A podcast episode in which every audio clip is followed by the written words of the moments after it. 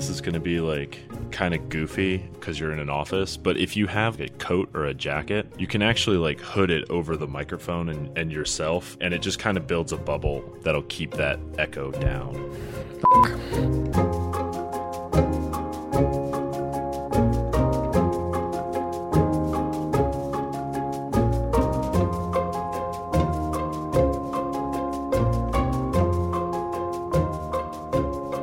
Live from the Mundangerous Green Room in New York City, I'm your host Shane. And I'm your host I-Hsien. And welcome to episode 59 of Total Party Thrill, a podcast for game masters and players where we discuss our campaigns in order to inspire yours.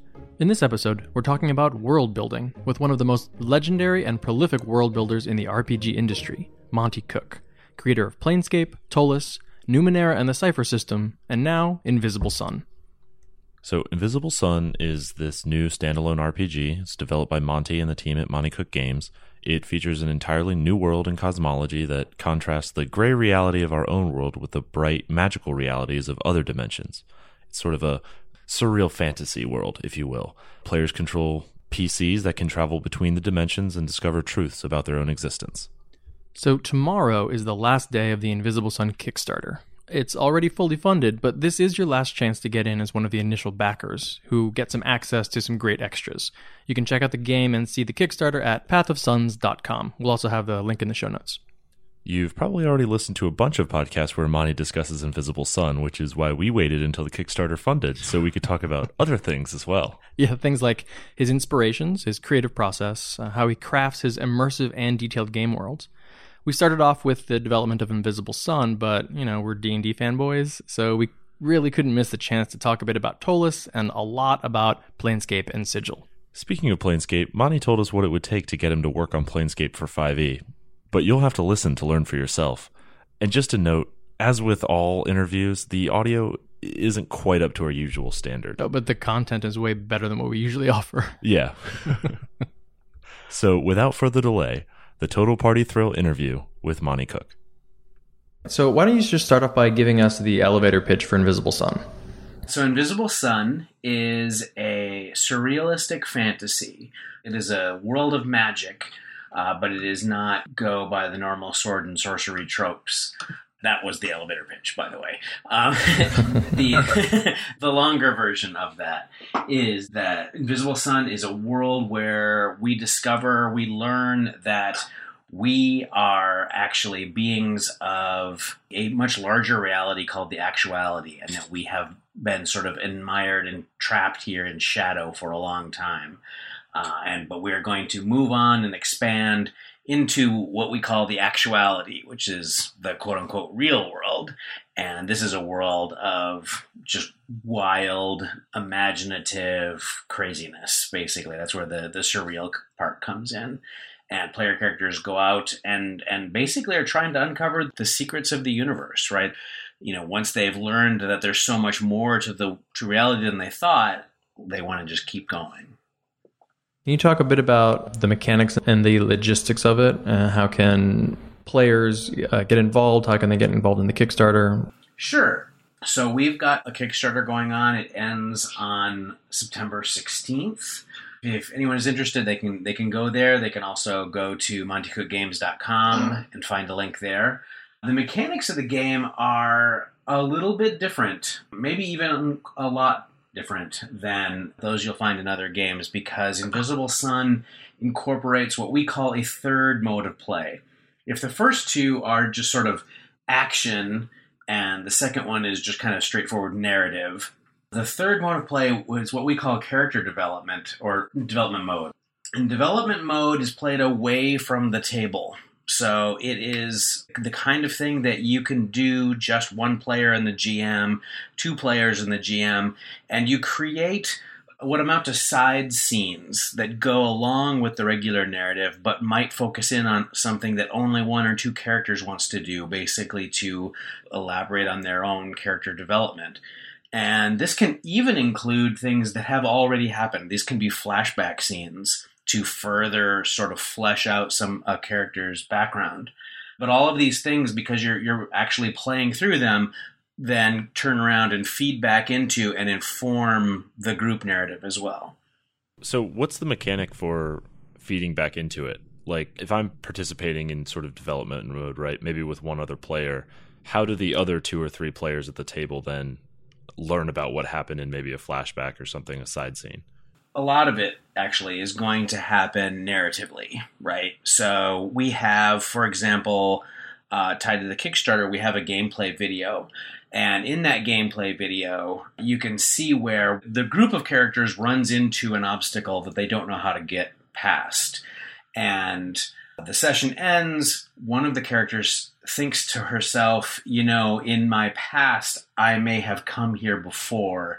And so she talks to the GM and she play out the side scene where, in fact, she had come there before.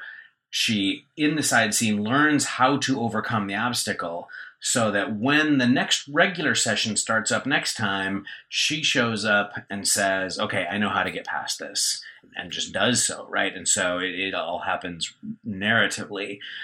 Game mechanics-wise, what happens is the advancement is measured in story arcs, and story arcs have these story points along the scope of the arc. So in using a side scene from development mode, you might reach one of your story points, but you also might actually uncover a whole new story arc, for example, or start a whole new story arc that your character goes on, because characters can have more than one story arc going at a time, just like a character in any other fiction. So those arcs are in lieu of what in other games might be levels, like character levels? Basically, yeah. So you've got this arc, and there are a great number of different arcs that your character can go on. They're very general. You give them your own specificity based on, you know, who you are and what you are doing. So you might, for example, have, I'll just pick a silly example, right? You might have a revenge story arc. You know, someone killed your father, and now you've got to find them, and, you know, they must prepare to die, like Princess Bride. But along that story arc, you know, the first point might be finding the first clue as to where the person that you need to get revenge on is. And the second, you know, and it just goes and goes and goes until it reaches the climax. You find that person, and then there's a resolution. And all of those points are story points. And each one of those, when you reach them, you would get, we don't use the term experience points, but essentially what amounts to being some experience points that you can then use to unlock new abilities. So then who decides what these arcs are? Are those arcs suggested in, like, towards the players? Are they something that the GM predetermines? Is it something that the setting material provides? Where does that come from? You know, in this game, because of this whole story arc mechanic, right, it's in every game, right, the GM sort of encourages, you know, make up an interesting background for your character, right, and maybe someone will make up a few paragraphs or whatever. But in this game, it's sort of much more fundamental to the character to think about these things because it is going to determine how your character proceeds further, right? So it's a lot of it is up to the player. In character creation, you've got a lot of different choices. You're kind of choosing the order that you belong to. Everyone belongs to one of the orders of magic, for example. And when you make that choice is going to suggest 3 or 4 different story arcs that go nicely along with it. So there might be a general story arc that is, you know, find a mentor, right? And if you choose the Order of Vance, it might actually say, well, you want to get this particular guy to be your mentor, and here are the 4 steps that you will have to undertake to get to him. So it's kind of all laid out in front of you. But of course, you could also choose to base your first story arc on some completely different aspect of your character. So there's a lot of choices. How closely tied are those choices to the world that you've created? Can you tell us a bit more about the world of Invisible Sun? Absolutely. Everything is really, really tied together, more so than in other games that I have worked on. The setting and the mechanics are really interwoven. So, for example, I mentioned that there are these orders of magic. And then you can also choose to be an apostate, which means that you reject the whole idea of orders. But anyway, so there's these 5 different orders then, if you count apostates. And so these are character options that you can choose, and they're going to inform like the abilities that your character starts out with. In fact, they're going to inform how you utilize the magic in the world. There's the Order of the Vance, and they look at spells as being these living, intelligent things that they sort of cram into their brain, and they can only hold so many of them at a time. So this is a Jack Vance homage. It is, very much so, right? But then there are weavers, right? And they look at magic completely differently, and they take like different aspects and they weave it together sort of on the fly and create their own spells, you know, moment by moment. So these are tied to the different orders, and so that's a mechanical choice, right? You're making that choice to determine how your character does stuff. But at the same time, those are actual organizations that also exist in the world, right? Mm-hmm. So they also determine how you fit into the society in this world. Most of the characters are going to start out in this city of Satyrine, which is in a place that we call Indigo. If you imagine that our world, and I mean like Earth, the way we think of it with podcasts and things like that, that's what's called the gray. It's also called shadow because it is metaphorically a shadow of indigo as seen in the light of something called the Invisible Sun. And the Invisible Sun is sort of the source of magic in the world, but there are all these other suns. So each one of them are tied to a particular color. There's the indigo sun, there's the gray sun, but there's also the blue sun, the green sun, and each one of them has a different aspect to it, a different connotation. So the green sun is sort of the sun that represents life. The blue sun is the sun that sort of represents relaxation, imagination, dreams, that kind of thing. Red sun is about change and destruction. And they all form what's called the Path of Suns. And the Path of Suns, you can see on pathofsuns.com. What it kind of creates is this very occult-looking symbol that indicates sort of a map of the actuality. But the idea is that it is also a map of the human soul at the same time, because one of the concepts of this world is that the external reflects the internal and the internal reflects the external. So you might, as part of your character, be tied more or less to one of these suns, one of these aspects of reality, but they are also places that you can literally go to, right? You can go to the red, and you find that it's actually this really dangerous, terrible place filled with demons.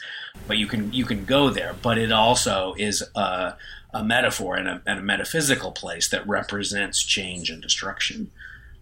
Like, why am I not surprised that Monte Cook has created this entire cosmology with, a faction tied to each color? Huh. It is very Planescape-like in some ways. I think that probably the most Planescape-like thing I've done since Planescape, really. Mm. Mm-hmm. Well, I mean, we're due for another Planescape. So. We are owed another Planescape. It has been a while, hasn't it? Yeah. So with Invisible Sun, I'm sort of interested in when you're starting from scratch, I guess, right? And saying, all right, I'm going to develop a new game and a new game world. What does that start? Did you begin with mechanics and go, okay, I need to create these different orders that people work through in order to fit these mechanics? Did it go the other way? You say, all right, I've got these 5 ways that people could use magic. What would those mechanics be? In this particular case, it definitely started with the world. And in fact, it started even maybe a step earlier than that, which was really, really diving headfirst into the surreal. The thing that thrills me about that is that, you know, there's all this great sort of metaphorical, imaginative art that's out there. And it's not really ever meant to be taken literally, right? You look at some science fiction or fantasy book cover, right? And it's got all this imagery and you know, it only sort of makes sense as a representation, not as a specific depiction. And so my inspiration was, what if I took all that art and made it literal, right? That is actually a place. I spent a lot of time looking at that kind of art and what would that world be like and what would that mean? And obviously it's a world of magic. I wanted to create a world, obviously, that's very magic heavy, but was very, like people had sort of figured that out, right? People understood that the world's filled with magic. Magic is the thing, right? And so it led very quickly to this idea that there would be, you know, these different sort of schools of magic, which eventually became the orders. And, you know, you could progress through the orders. But I knew in the moment I had that idea that I wanted you to be able to progress through these orders. And that would represent not only your character advancing, like, you know, your stats and whatnot, but it would represent you moving through the order, you know, as a character, right? That it would be a part of the stuff that your character thinks, not just what the player thinks. So when you say that I'm a third degree Vance, you can say that in the world and that means something. So who are the orders then? Are they people who left our world previously and have been in either Satyrine or in the Indigo for a long period? Most of them. So everyone who uses magic in this world, which is sort of like all the movers and shakers, right? They call themselves Vislae, and that's because all of the different suns that I was mentioning each has a guardian, or actually a pair of guardians. And the guardian of the invisible sun, so the sort of the being sort of in charge of magic, so to speak, is an entity called Vislae. And all Vislae sort of at least pay her lip service, at least give her a little bit of reverence. So they call themselves Vislae. And there was a terrible war in the fairly recent past, and most Vislae actually fled into shadow, and that's why we assume we are all Vislae. That's why we're here, and we've been here so long, and the sort of the lie of shadow is so strong that we forgot. Wait, so is that an origin story for humanity, or is it just why we have like magicians in the world? Yes. Okay. And so the idea is that without the Vislae, the gray is just literally a shadow. It has no real truth to it. It has no real meaning to it. But since the Vislae all kind of hid out here, they exiled themselves intentionally to avoid the war. It probably gave the gray, shadow a great deal more power and substance than it once had. And it became a trap. It's almost like inadvertently the Vislae trapped themselves in the gray. And so now the Vislae that didn't go, or the Vislae who have escaped, sometimes come and try to help people get out of shadow and back into the regular world and indoctrinate them, which is an interesting thing because some of them might be doing that for altruistic motives, but some of them might have completely ulterior motives for why they want to do that. But in any event, the idea is that the player characters, actually when you're sitting down to play the game, you've left shadow. That's sort of the default. And you are back, you know the basics, and you're sort of ready to go back and start delving into the actuality. You could play a game that actually starts in shadow, but that's not sort of the default assumption with the game. So where did the rainbow sort of structure come in? Was that early on, or were you sort of looking at it and going, oh, I think I have like 7 or 8 things? You know, I'll be honest. I'm kind of self-aware enough to know that I seem to kind of always be falling back into using color as an important aspect of reality.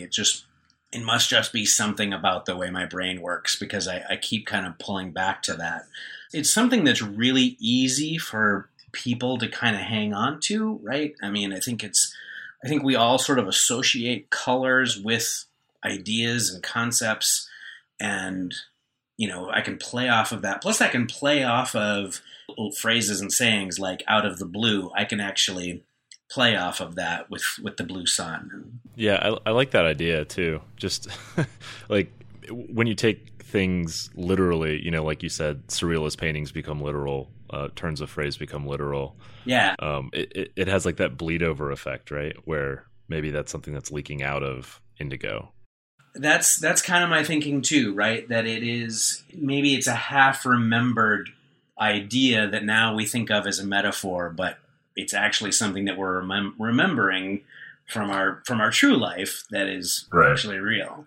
Like green with envy, right? Yeah, yeah.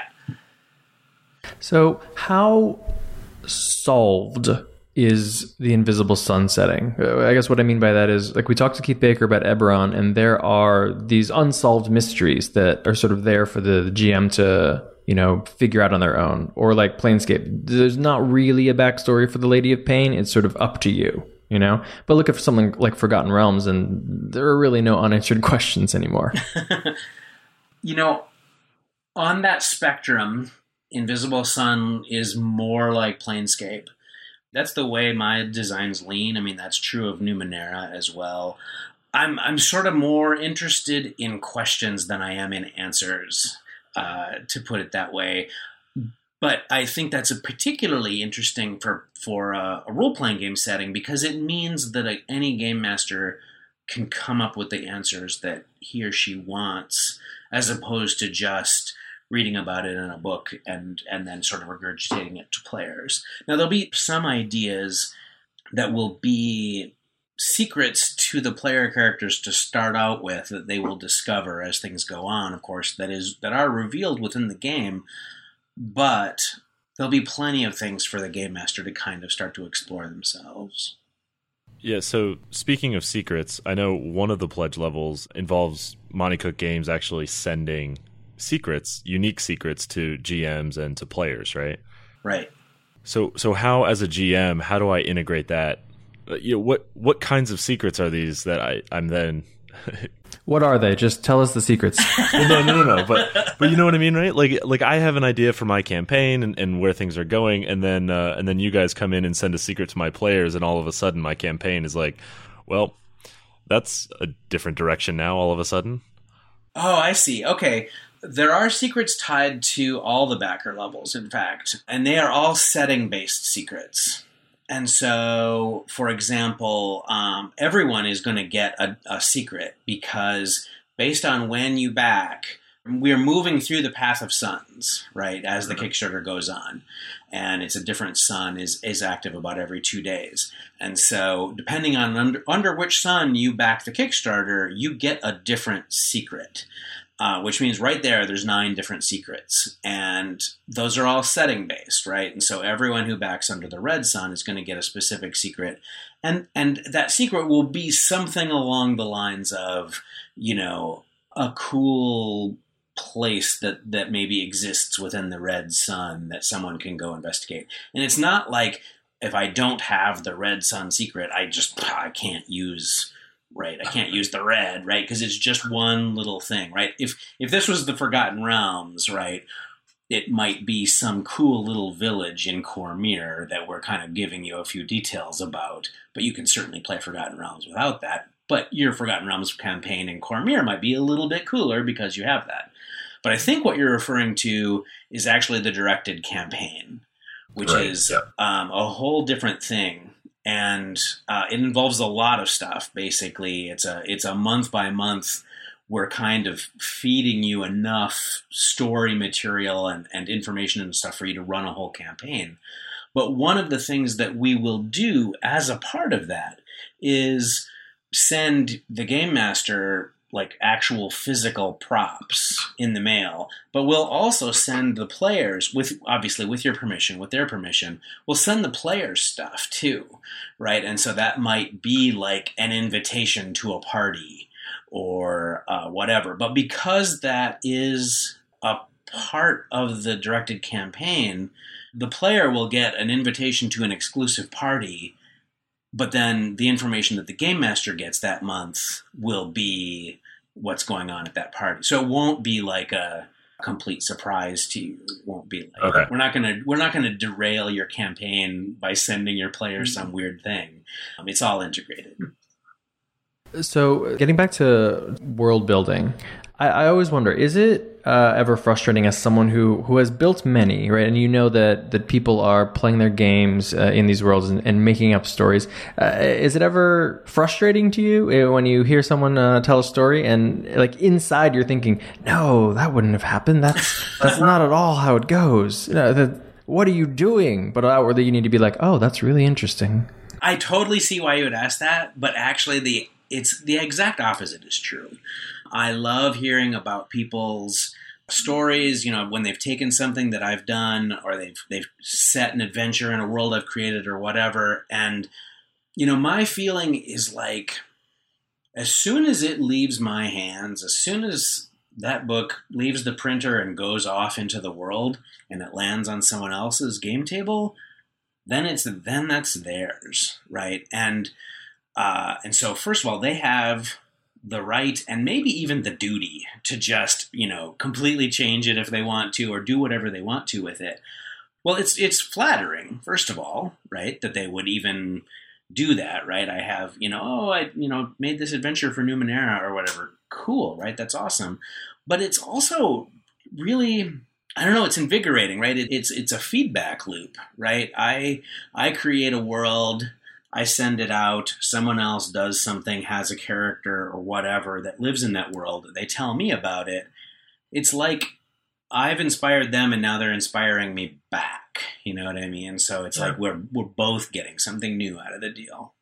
I find that so interesting. It's almost sort of the opposite of the stories you sometimes hear about people who write literature, because it's sort of like this word of God, like I control the entire lore and like you absolutely can't change a thing. Right. And I feel like players sometimes get in that same mindset. Like, you know, obviously Planescape was 2nd edition, but everybody was always trying to like come up with a 3rd edition, 4th, 5th edition versions of it. Right. And the arguments between people are always, well, that's not Planescape. Like, that wouldn't happen. Like there are no Warforged in Ptolus. Like, come on. Right. For me, that's what separates role-playing games from, you know, just writing movie scripts or writing a novel, right? Is that there is an interactive element to it. There is an expectation on the part of the end user that they will create new stuff, that they will change and shape and whatever. If there wasn't, you would just be reading a novel. In the same way that a good game master is going to expect that his players or her players are going to do something unexpected and crazy and creative, you know, with the narrative that is set forth, I think that a good game designer expects the same thing. It's almost like you're writing the story with the expectation there's going to be fan fiction. Yeah. Well, you know, I actually think that the best way to look at it is that game designers aren't storytellers. They're story enablers, right? Mm-hmm. We're kind of providing the tools for other people to be storytellers. Well, so in that vein, then, I-Hsien asked you if it was frustrating, but what's something that you've heard from a player playing in one of your settings when you heard it, you just thought, man, I should have done that. That should be canon. That's better than what we had. I remember that actually happening a lot with Planescape, actually. You know, that was back in the 90s. Planescape was still extremely edgy. I know that it probably doesn't seem that way today, but at the time, you know, we had just moved out of the whole era where, you know, we were still calling them Tanar'ri and Baatezu, not demons and devils. And you know, TSR was an extremely conservative company. And so as sort of, as much as we pushed the boundaries, as much as we, you know, did things that were kind of weird and cool, I would hear back from players, way back then it would have been on the TSR AOL message board. Were they even called message boards? I don't know. The AOL TSR site. And, you know, I'd hear back in the, and I wish I could remember some of the particulars, because they were particularly the things that people were doing with Sigil, where it was just like, wow, that's really imaginative and cool. And, you know, I always realized, wow, we're still a little gun shy, right? We're still keeping things a little conservative. It's still, you know, sword and sorcery, straightforward kind of stuff. And They're doing all kinds of crazy, surreal, imaginative things. So then you were like, well, forget it. We're just going to kill all the gods. Well, yeah. I mean, I guess we got a little crazier as time went on, right? They were good times. I had a character who eventually ended up marrying the Lady of Pain, which is, in context, like, that seems weird, but, you know, it made sense at the time. That is weird, but I want to hear that story, because that doesn't... Right? I mean, in context, that doesn't make a bit of sense, which makes me really... I mean, it was after they killed Vecna, so, you know. So, with Planescape, you know, this was, like you said, it was the 90s, and that was a while ago at this point. Is there anything that you learned from making that? I won't go so far as to say a mistake, but like if you want to volunteer a mistake, that sounds good. That you kept in mind when you're creating Invisible Sun. You're like, I don't want to do that, or that was a little too difficult. I don't know if it's right to call it a mistake because it was sort of a decision that was... I don't think there was another way to go, but Planescape relied very, very heavily on real-world mythologies and whatnot. And, you know, some cool things came out of that, right? That we kind of took every real-world mythology that there was, and then also took the mythologies of Greyhawk and Forgotten Realms and everything, and we just mashed them all together and threw a bunch of other stuff in there too, right? And I think there was an interesting synthesis from that. But I certainly, from that experience, learned that with creating Invisible Sun, I wasn't going to tie any of it to actually real-world myth or occult or anything. That's a topic that I'm fairly well versed in. I'm fairly well read in the occult and things like that. So it's very much informed by that and inspired by that. But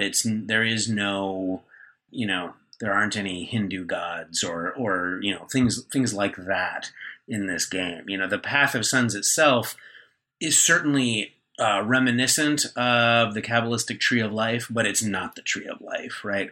We have a deck of surreal divinatory cards called the Sooth Deck, which is a lot like the tarot deck, but it's not the tarot deck, that kind of thing. So we won't see any explanations for the role of real-world religion in the Grey?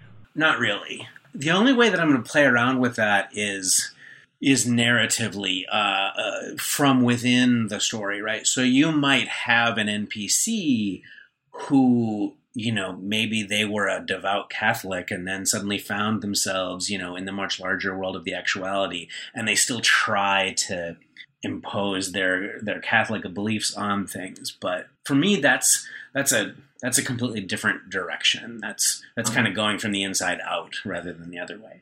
Right. I think most people who create or write, you know, RPG world builders, obviously like rely on their own experiences and things that they find interesting to inform the kind of work that they do. Is there any kind of theme that you can see through the worlds that you have created? Is there like a similar story that you're trying to share? Because I will say you do have a lot of prison planes. Interesting. Yeah. You know, that is very funny because certainly one of the themes of Invisible Sun is one of escape, right? In fact, I'm looking up at a board right now and I have all these words written on it that are kind of inspiring. And one of them, in fact, is escape. And, you know, from the point of view of RPGs, good entertainment of any kind is an escape, but also from the sort of the in-world way. And that does show up probably a lot in the work that I do, but it's a metaphorical escape. It's a escape through realization, right? It's realizing that, things are bigger, weirder, more wonderful, more horrific, whatever, than I thought they were. And so I'm, you know, whether that be, you know, it's kind of a Lovecraftian theme, really, if you want to look at it from the dark end of things, right? Lovecraftian heroes all discover that the world is bigger and far more terrible than they thought it was, right? So there's a lot of ways to play that idea, but I think that does work into a lot of things I do. A bit like the truth will set you free. Or screw you over. Exactly. So So do you do that for all of your settings that you create? Do you have those sort of those lists of thematic words that you set out with objectives that you're trying to hit, or is that how you start? Very often, yeah.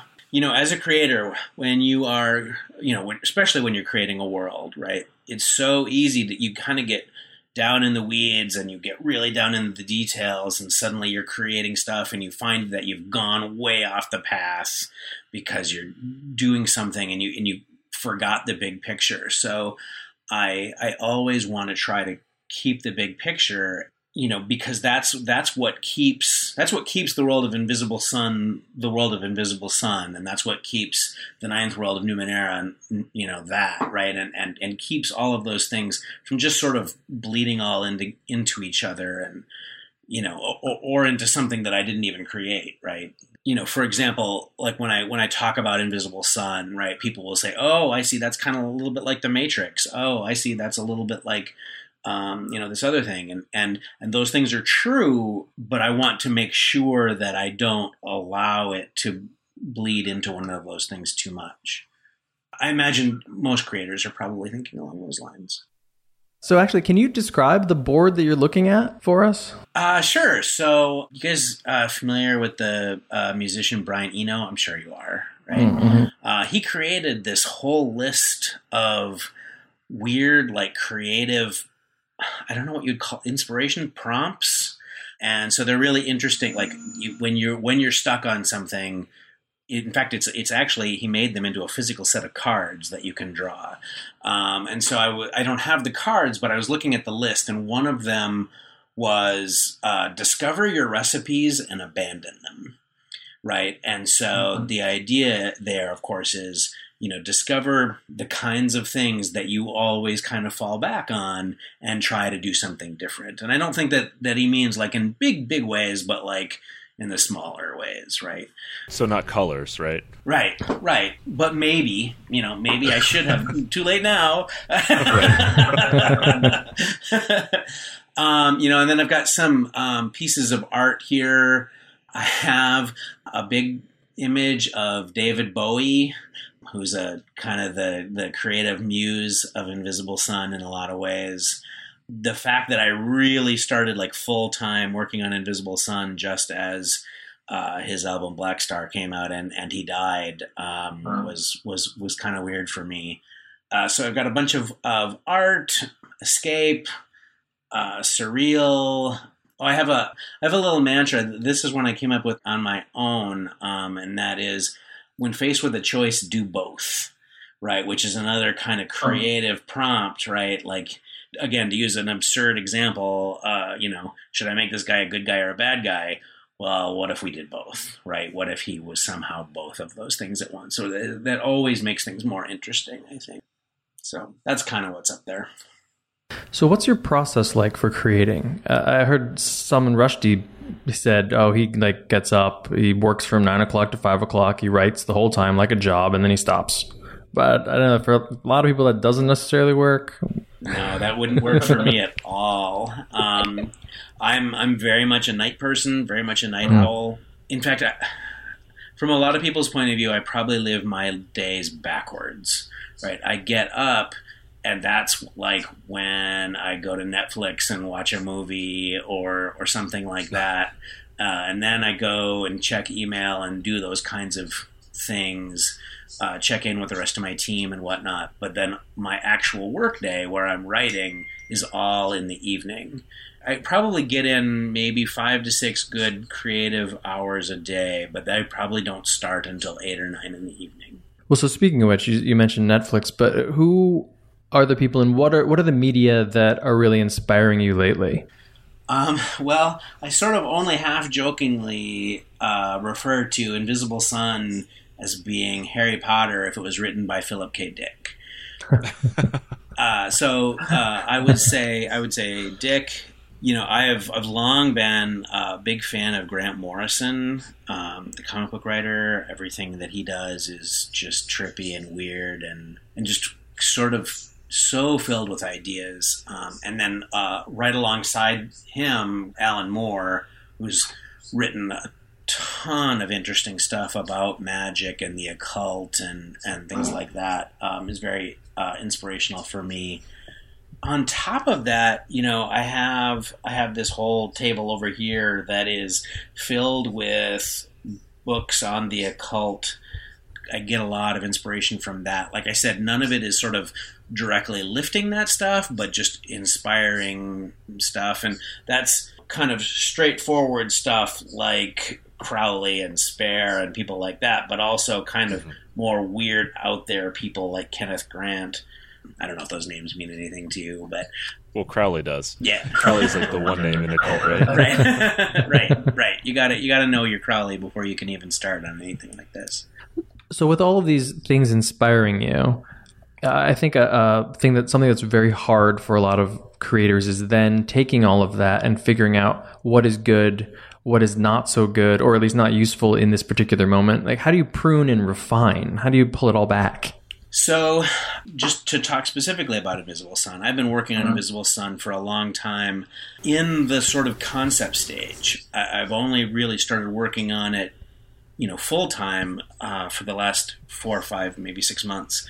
So what I do is, as I'm going through, I've got all these notebooks, and I just, every time I read something, come upon something that's just like, wow, right? I make a note in one of these many notebooks that I've scattered all over the house. And so when it comes time to actually work on it, that's almost like the crazy first draft, right? It's just all these scattered ideas and notes and whatever. And then the next step is going through all that, and that's where pruning things out, right? Because sometimes, you know, you get weird, you know, I have these 2 cool ideas, but I can't use them both, right? So you got to kind of make and pick and choose, or you know, you think, well, I don't have room for all of these things, right? But so I've just got to pick. And, you know, when in doubt, right, I try to go with something that's the most original or sort of has the most wow factor. For me, that's why I read. That's why I play RPGs.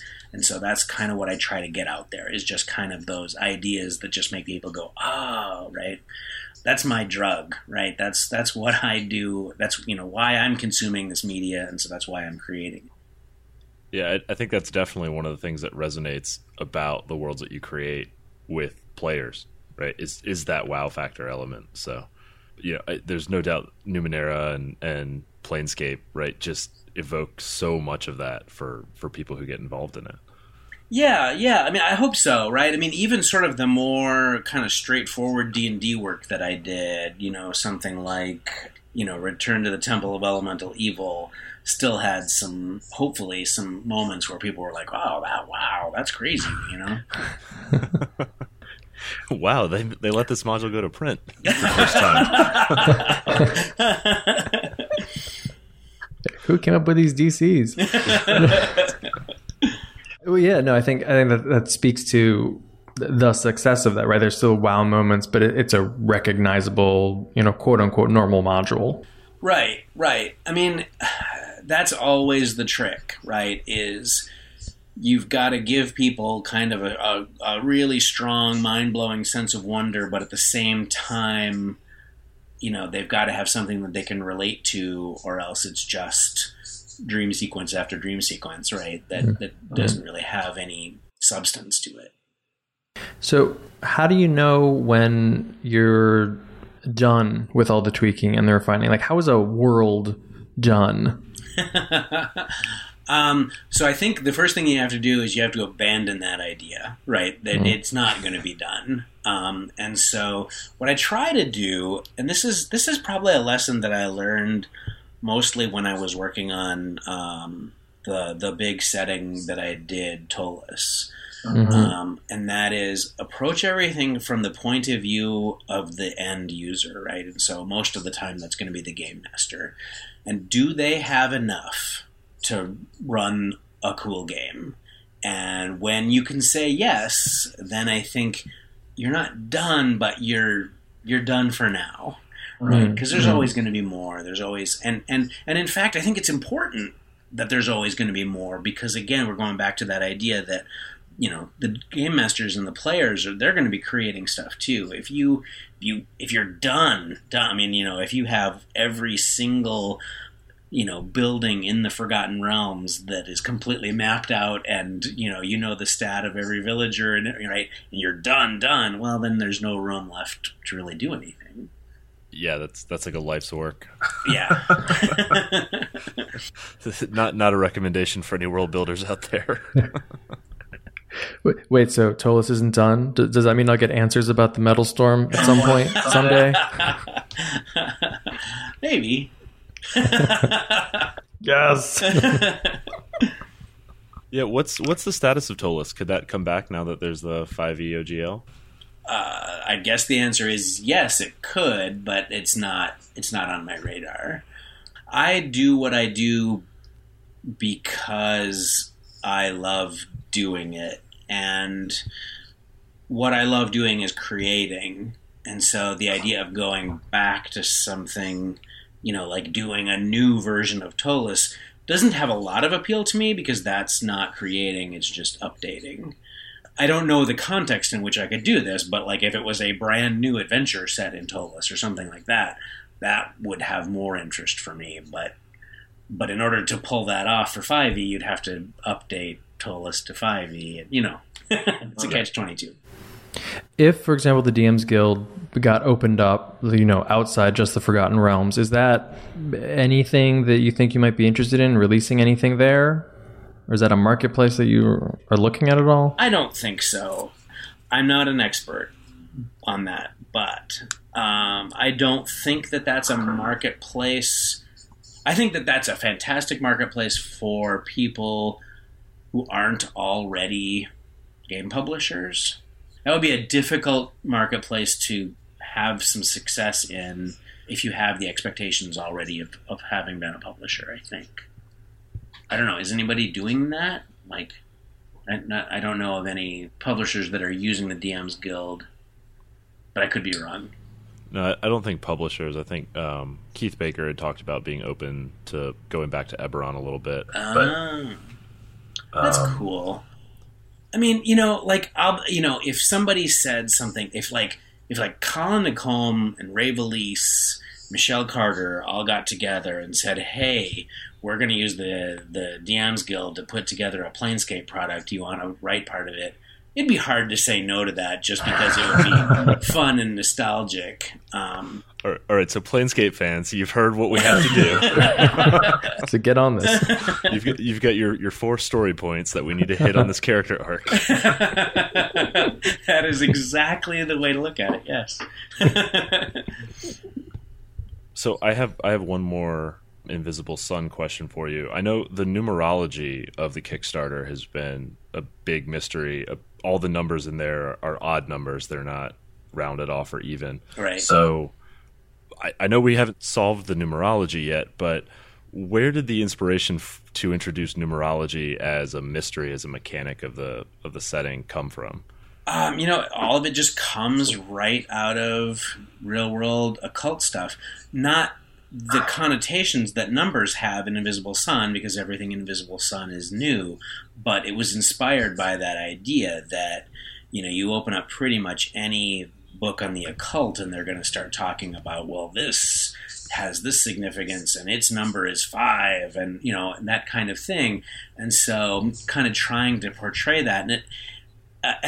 And here's what I love about that is that it becomes the thing that you can use as a metaphor, but also in a literal sort of ways, right? So I can start to, if I say, for example, that, you know, indigo represents truth and its number is 4, then I can start to use the number 4 to have a significance as it relates to the idea of truth, completely bypassing the middle ground of indigo, right? And so now just 4 represents truth, and that's a thing that I can use, you know, in world building, right? I can have, you know, 4 people get together and call themselves the, you know, the Council of the One True Way. And there's a reason. I mean, I didn't just pick 4 all of a sudden, right? There's actually a reason, an in-world reason why there's 4 of them. And that kind of thing, it just, it's fodder, right? It's more and more tools in the toolbox when you're world building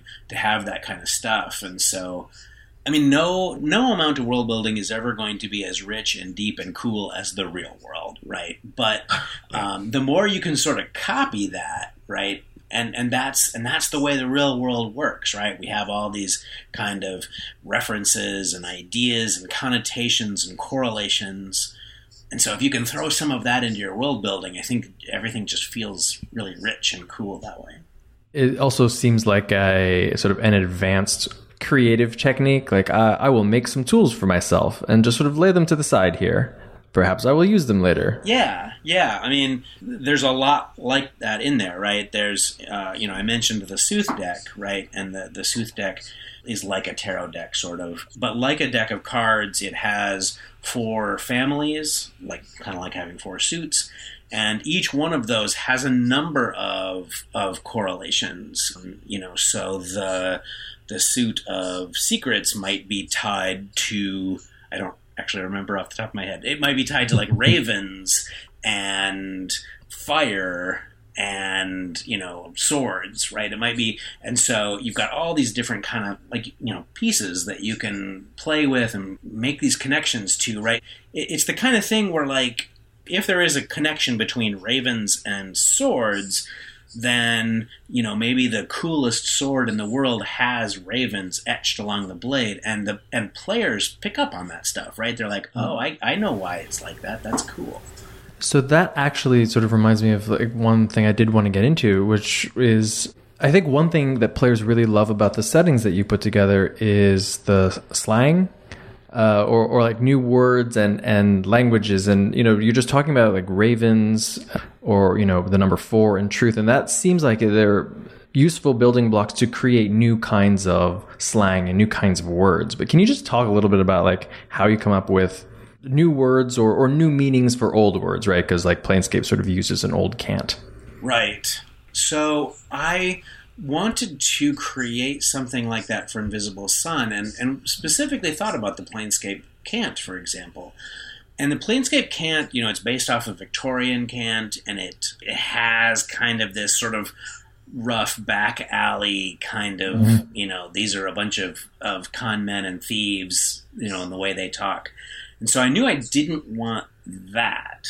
I wanted, for Invisible Sun, I wanted things to be a little more sophisticated, right? Because speaking in just the broadest of generalities, right? If that means that sort of the core Planescape character is like a roguish thief, a con artist, the sort of broad strokes core character in Invisible Sun is going to be sort of the sophisticated, wizardly type guy, right? And again, just super broad strokes here.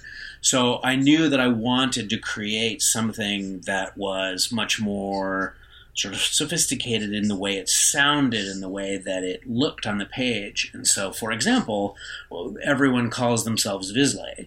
It's a made-up word, obviously, but it sort of looks like a classical word. When you see it on the page, it looks like something taken out of, some classic textbook or something like that. And so that's kind of what I was going for with that sort of thing. And there are lots of other words like that. I'm also just a big fan of words. And so I have this whole shelf of just collections of weird old words. And so there's a lot of words that I throw out in Invisible Sun that sound like I made them up, but actually they're just kind of archaic and weird. And it's fun to pull stuff like that out because it sounds right. When I call a spell Evanescence, right?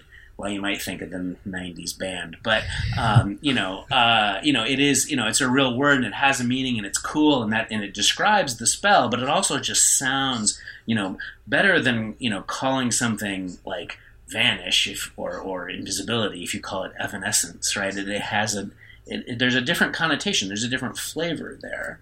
Yeah, I think evanescence should bring you to life, right? And I'm done. It's quality. So Monte, yeah, that's all the questions that we've got. We won't keep you forever, even though we easily could. But yeah, this has been awesome. Cool. Cool. Yeah, you guys have great questions. This is a really fascinating discussion. Yeah, thank you so much for your time. And I mean, not that you need any luck because you're way past goal, but congratulations on the Kickstarter. Oh, thanks. Thanks. Yeah, we're really happy. All right. Thanks, guys. All right. Thanks. Thanks, Monty. So, Shane, obviously there was a ton of great info in there, but I've got to say I'm actually most excited that Monty clearly said Sigil and not Sigil, like some people like to insist you pronounce the City of Doors. Yeah, those people pronounce GIF with a hard G, so you can't trust them. Moving on, we're actually skipping the Character Creation Forge this week because we're running way long, but let's talk about how our listeners can get in contact with us. We do love hearing from you. You can tweet at Shane at Mundangerous, that's MUNdangerous. And you can tweet at I-Hsien at Evil Sans Carne, that's malice minus meat. And you can tweet at the show at TPTcast. You can also email us if you can't fit it into 140 characters at totalpartythrill@gmail.com. And you can find us on the web at www.totalpartythrillcast.com. You can also find us on Facebook and Instagram at Total Party Thrill. Another great way to support the show is to leave us a 5-star review on iTunes. If you're willing to help us out, we'll read your 5-star review on the air. You can also find us on Stitcher. It's like a Pandora for podcasts. If you like or favorite us there, the algorithm will help other people find us. All right, so what do we have planned for next week's episode? We're continuing our series on player profiles, and we're talking about casual gamers. And in the Character Creation Forge, we're actually building the Old Man of the Mountain. Well, that's it for episode 59 of Total Party Thrill. I hope we've lived up to our name, but either way, I'm Shane. And I'm I-Hsien. Thanks for listening.